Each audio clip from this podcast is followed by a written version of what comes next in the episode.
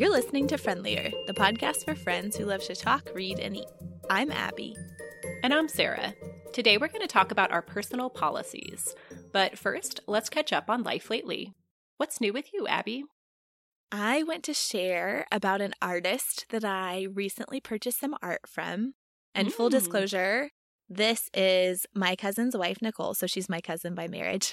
Her name mm-hmm. is Nicole Simmons, and we'll link to her website and maybe her Instagram too in the show notes. But she was working on these really beautiful, what she called abstract landscapes. Mm-hmm. So they're a little abstract in that you're not exactly sure what you're looking at, but it's clear that it's a landscape type of thing and I loved them. So when she put them for sale, I bought three, and I am so excited to see them and have them in our home. I can't wait to see it. What's new with you, Sarah? We are getting new windows in the main part of our house. For the last two and a half weeks, all I have been doing is looking up various window color combinations and trying to figure out what will look best in our house. As listeners know, this is not a strong suit of mine. I have never really looked at or thought about windows before. And now, whenever I am walking or biking in the neighborhood, all I'm doing is looking to see what window choices people have made in terms of color and the trim color and how it all matches. All that is to say, we made a final decision this morning Neil is very grateful that we can move on from this topic of conversation in our lives. And so am I, quite frankly.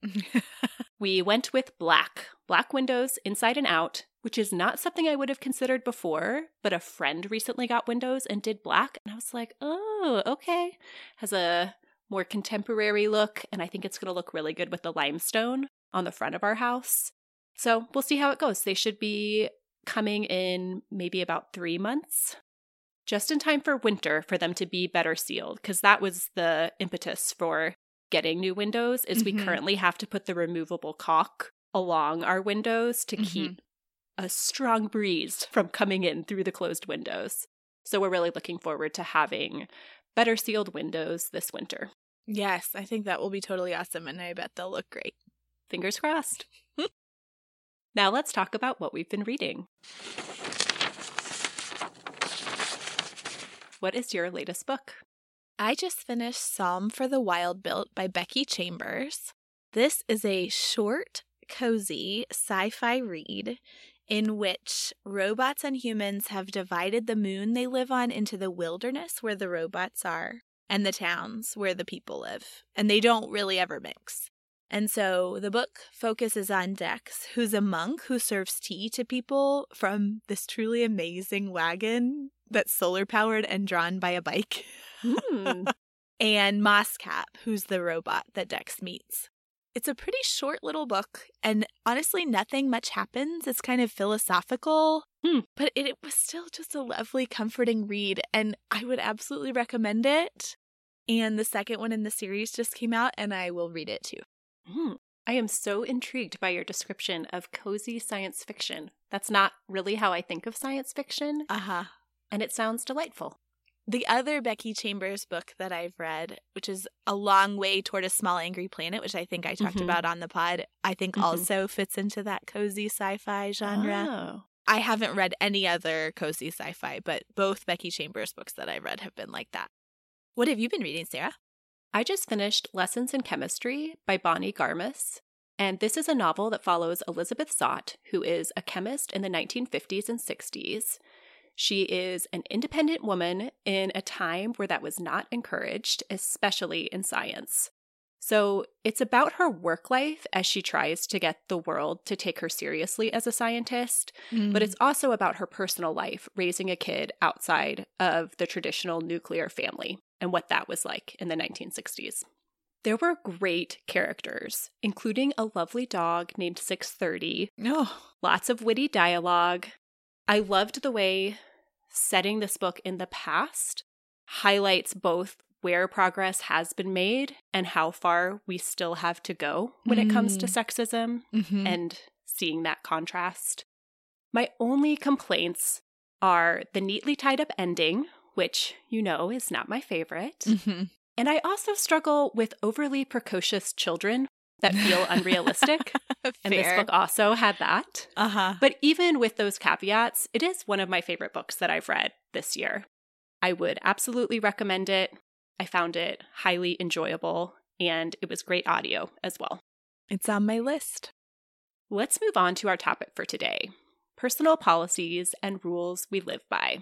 This episode is inspired by similar episodes from both the Girl Next Door podcast and the So Connected podcast, and we will link to both of their personal policies episodes so you can check them out. Let's start by going back and forth, sharing any guiding mantras or philosophies that shape our decisions and influence how we live our lives. My first personal policy is something I've talked about on the pod before. It's a lesson that I learned from therapy, which is that I am not responsible for anyone else's feelings. And this serves me in relationships with adults and relationships with my children and in school and at work. It has served me. So that's a big one. Mm-hmm. I love this one too and have taken it on after hearing you say it many times. And I feel like when I've said it to other people, it comes across differently than you mean it. Because I think it can come across as we don't care how anyone else feels, which is not the idea. Right.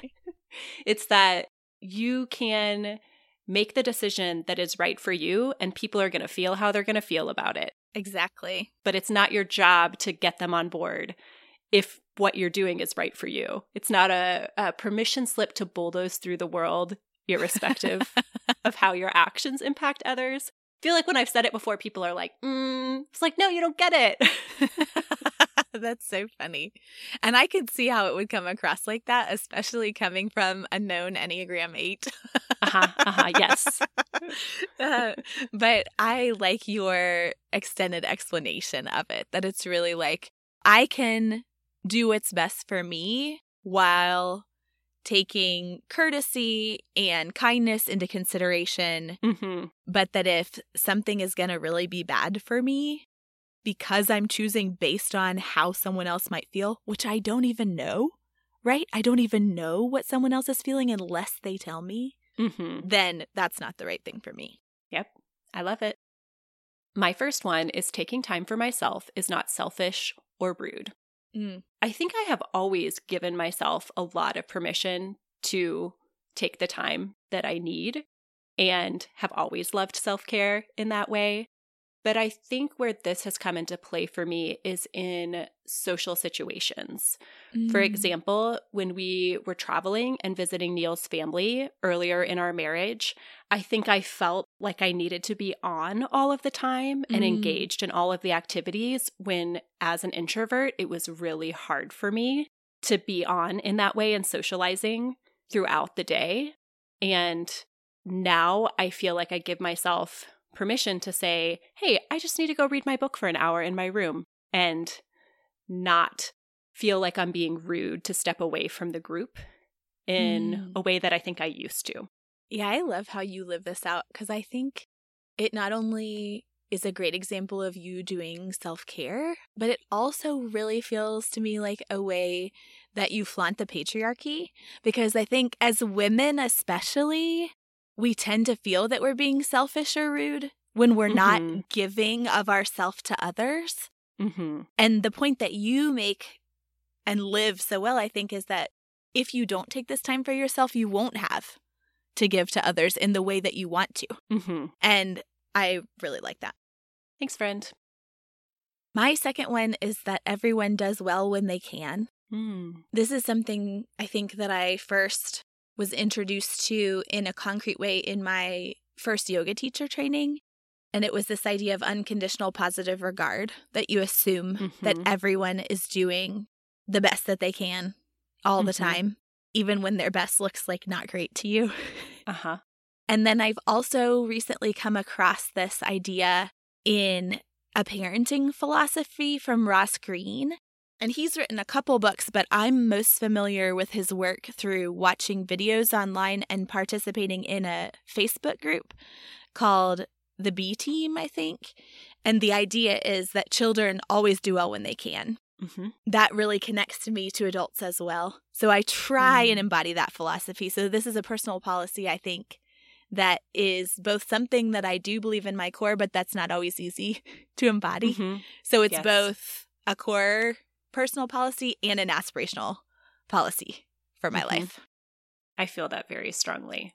I've connected to this idea most in parenting Mm. when we've had struggles in our family and just recognizing that someone's best looks different at different times and taking that into account. But I love how you're thinking about it more broadly and think that's something that I would do well to take with me into adult relationships as well. My second one is that there is enough time for the things that matter. Mm. I think our culture gets so wrapped up in this idea of busyness and busyness being a virtue. And if you talk to people, how are things going? Oh, just so busy. Everything's busy. And just, it doesn't have to be like that. And I think taking the approach, even when things feel really full and like there is a lot on our plates, recognizing there actually is time, we can make this happen. And going into it with this approach that I'm so busy, I can't fit it all in, makes that come true. We're seeing there is enough time for the things that matter, and then really thinking about what matters and what has to get done Mhm. and letting the other stuff go. Yep. That's a aspirational one for me too. My last one is another one that we've talked about on the pod before, which is it's just money we'll make more. And this absolutely comes from a place of privilege where Mhm. we are both not disabled. We anticipate being able to work. We have jobs that pay well and that are in demand. But that aside, money has been a huge source of anxiety in my life and in the life of our marriage. Mhm. And so, this is a really good policy for me to look back on when things are feeling tough with money Mhm. and to remind myself this is not forever. It's just a season. And to be able to integrate that without freaking out. I strive to embrace this as well, and I appreciate you reminding me of this one on a regular basis. No problem. My last one is what we have is enough. One of my favorite sayings that I've come across is when you love what you have, you have everything you need. And disclaimer, that is objectively false. Not everybody has what they need, no Right. matter how much they love what they have. But I think in our position, we do have everything we need. And I love this turning towards appreciation and contentment rather than striving for the next best thing. And I think just reminding myself regularly that I do love my life and what we have and what we've created, and that it's enough, that I don't have to be constantly reaching for more because real happiness for me has come from that contentment piece rather than the striving piece. Love it. An idea that's really connected to personal policies is boundaries Mhm. and what boundaries we maintain in our lives. Let's share our most important boundaries. Mine that I thought of are not taking on negative energy from people around me, even people I love.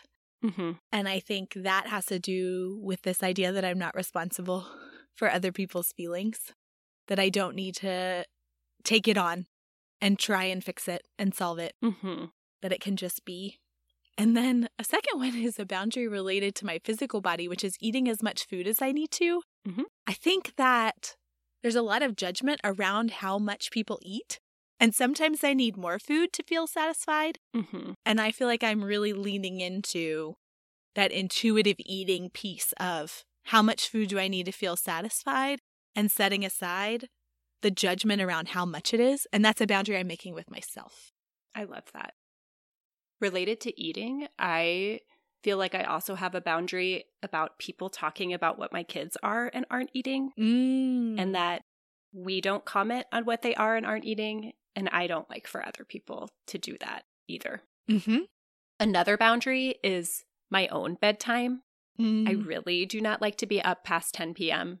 and do not like going to events that are even up till 9 because then it takes a while to wind down afterwards. Right. And it has to be something really worth it because the trade off of missing my bedtime is rarely worth it in my Mhm. experience. Mm-hmm. And I felt a very strong boundary around bedtimes for my children when they were younger as well. A little bit less so now, although really I think that's one area we might be able to tighten up a little bit. Be just a little bit more firm with that boundary. Mhm, mhm. Similar to boundaries, are there things in your life that you always say no to? I always say no to social events that will deplete me instead of fill me up. Mm-hmm. And I've gotten pretty good at telling what those will be now. Yeah, what are some of the defining characteristics for you? What makes it worth it versus not? If there's not somebody who I really love who I'm looking forward to seeing there, Mm-hmm.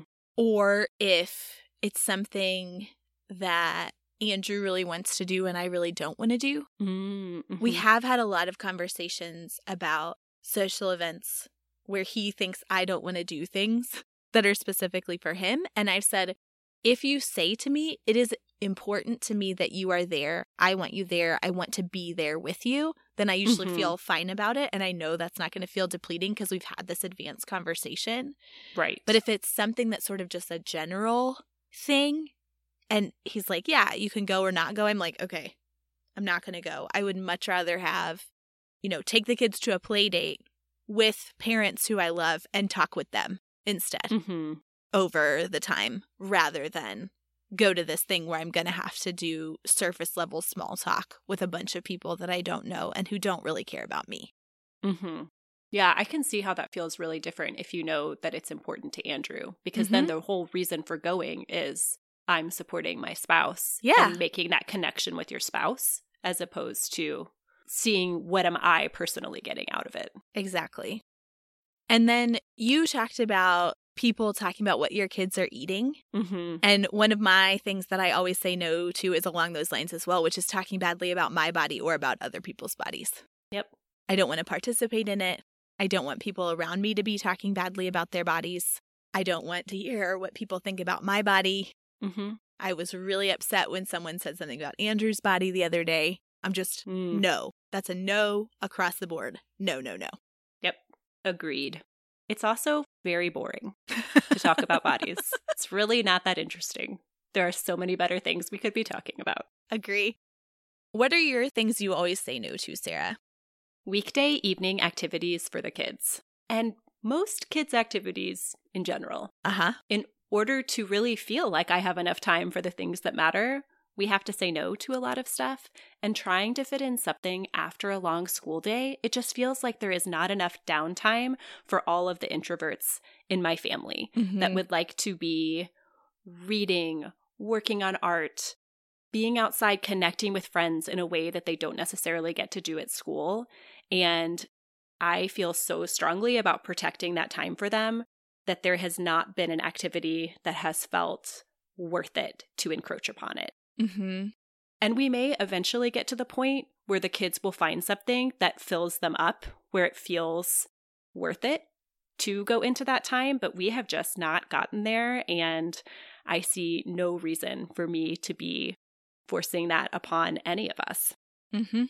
Another thing I say no to is snacks that aren't produce or nuts after dinner. Mm. My kids often do not eat a lot of what is served at dinner, Mm-hmm. and especially now that they're up much later than our dinner time. Before it was dinner, and pretty much after that, we did books in bed when they were younger. Mm-hmm. There wasn't a lot of time for snack discussions. Yeah, that's our life right now. But now that it's several hours later, Mm. they're hungry and it becomes a situation at bedtime if they Sure. have not had snacks.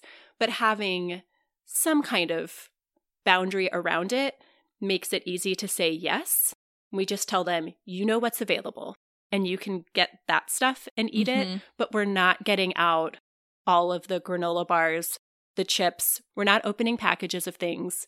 And it has just made it much simpler to have very specific guidelines around what happens around food after dinner. Nice. On the flip side, are there things in your life that you always try to say yes to? Yes, a social event that I always want to go to is meeting our friends on Friday afternoon at the park. These are the friends Mhm. that we've made through Plum School, Yes. and I never want to miss it. When I think about making my schedule as a nurse, I think the only thing I need is to have Friday afternoons available so that I can do this. Yeah. Similar to what you said, there used to be a regular group after school that would stay and Mm. play on the playground. That Mhm. has been disrupted since COVID, Right. but there's also a park really close to the school. And whenever there's a group of kids that are staying at the park, we always try and say yes. We love getting that social interaction for adults and kids. Or now that my kids are older, saying yes to them playing at the park and walking home after if there's things that I need to get done. But Mhm. it feels like such a great way for them to be interacting with their peers in open ended play. And I never like to say no. Another one of mine is cuddling with my kids. They are still little Mm-hmm. and still both pretty cuddly. And so when they want to cuddle with me, especially at bedtime or in the morning, Plum and I have a Mhm. really sweet waking up ritual where I go up to her room at 6:30. She needs to be up at 6:45, and then she and Mhm. I just cuddle and talk in her bed for 15 minutes. Mm. And Pepper is the same way at night, where he'll say, Will you just read one restful book to me? where he Mm, wants me to love read, you know, like Good Night Moon, one of these like really short, simple Mhm. books. And then he'll turn on his side and say, Will you just rub my back? oh, I love it. so those are the things I'm always saying yes to with them. hmm I always say yes to reading aloud with my kids. I just love doing that with them, and it feels like one of the best ways we have to connect. So it's very rare that they ask me to read a book and I say no. I love it. My last one is conversation with Andrew. I feel like I always try and make time for that, whether that's us G chatting during the day or, you know, when he comes home. Sometimes we do our own thing in the evenings after we put the kids to bed, but sometimes he'll say, Can I talk to you? And I'm like, Yes, I would love that. Hmm, that's a great one. My last one is going to the pool in the summer. I think there are lots of ways that I am not a fun parent, and I say no to lots of kinds of play that I do not find fun with my kids. But I really love going to the pool. I think it's really fun, and it's such a way to create these positive family memories where Mhm. we all really are having fun. And it's such a short part of the year, also, that I really like to say yes. I love that. Let's end our conversation about personal policies by sharing any that you would like to implement but have not yet brought into your life. A new family policy that we are in the process of implementing, inspired by some friends of ours, is we are trying out no TV on the weekdays for the kids. Mhm.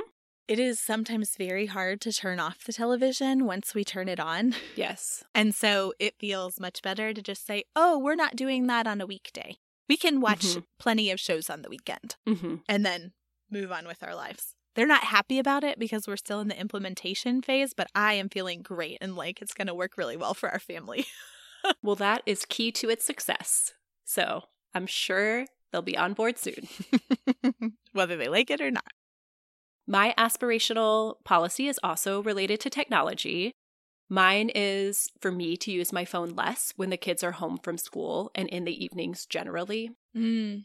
I think I do okay with this, but I could do better. And I notice it especially if we're all sitting in the living room and everyone's reading, and then I'll be checking Reddit on my phone. And I'm like, hmm, why am I not the person also reading when everyone else is?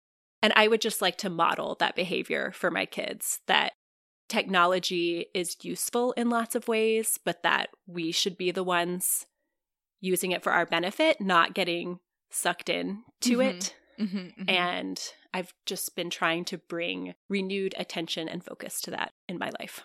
Good luck. Thanks, friend. Let's end our conversation about personal policies there. Listeners, we would love to hear about the rules that you live by.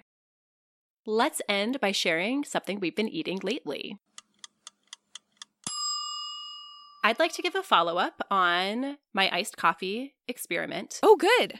I tried making it once using the French press, and Mhm. then I tried once just putting it in a mason jar and then straining it in a really thin colander. Mm-hmm. I'm not sure I noticed a difference between the two, but you can use one of the really big mason jars. Oh, yes. You So can I make a can lot make at more. once. Yeah, yeah. Yes, which felt great because all I'm doing is grinding the beans, filling it with water, and then you just leave it for Mhm. 12 hours. But it's nice still to not have to do that multiple times in a week. Yeah, absolutely. And I think this batch that I've made should last me at least a week and a half, maybe two weeks.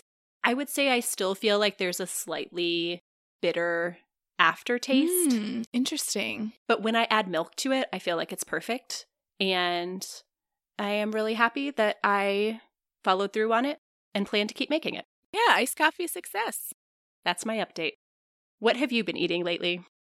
I have been loving the mini kind bars. Have you seen these? Mm-mm. I know kind bars, but not the small kind. They're small. It looks like a fun sized kind bar, Mm-hmm. basically. So I love them. My favorite two flavors are the dark chocolate almond coconut, which to me tastes kind of like a Mm. Samoa, the Girl Scout cookie, Oh, yes. a little bit, and dark chocolate cherry cashew, also really good. Mm. And that's a new one Cherries. that I just tried. It has dried cherries in it. And these are perfect, I think, for the end of my packed lunches when I take lunch to school or to the hospital Mhm. because it's a little something sweet, but it's not overwhelming. Or it's a really good snack because it has a fairly significant amount of protein and fiber for something so Mhm. small. And I love little small candy bars, like little Heath bars are my jam, but Mm. this is so much more filling and hits the same note. So I'm here for it. Mm. Love a good snack win.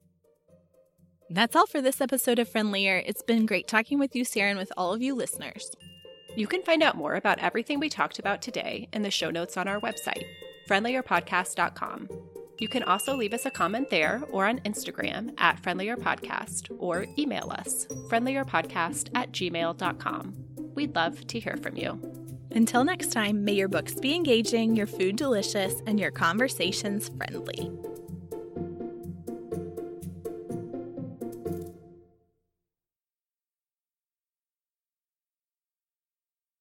Should I do my other one? Uh,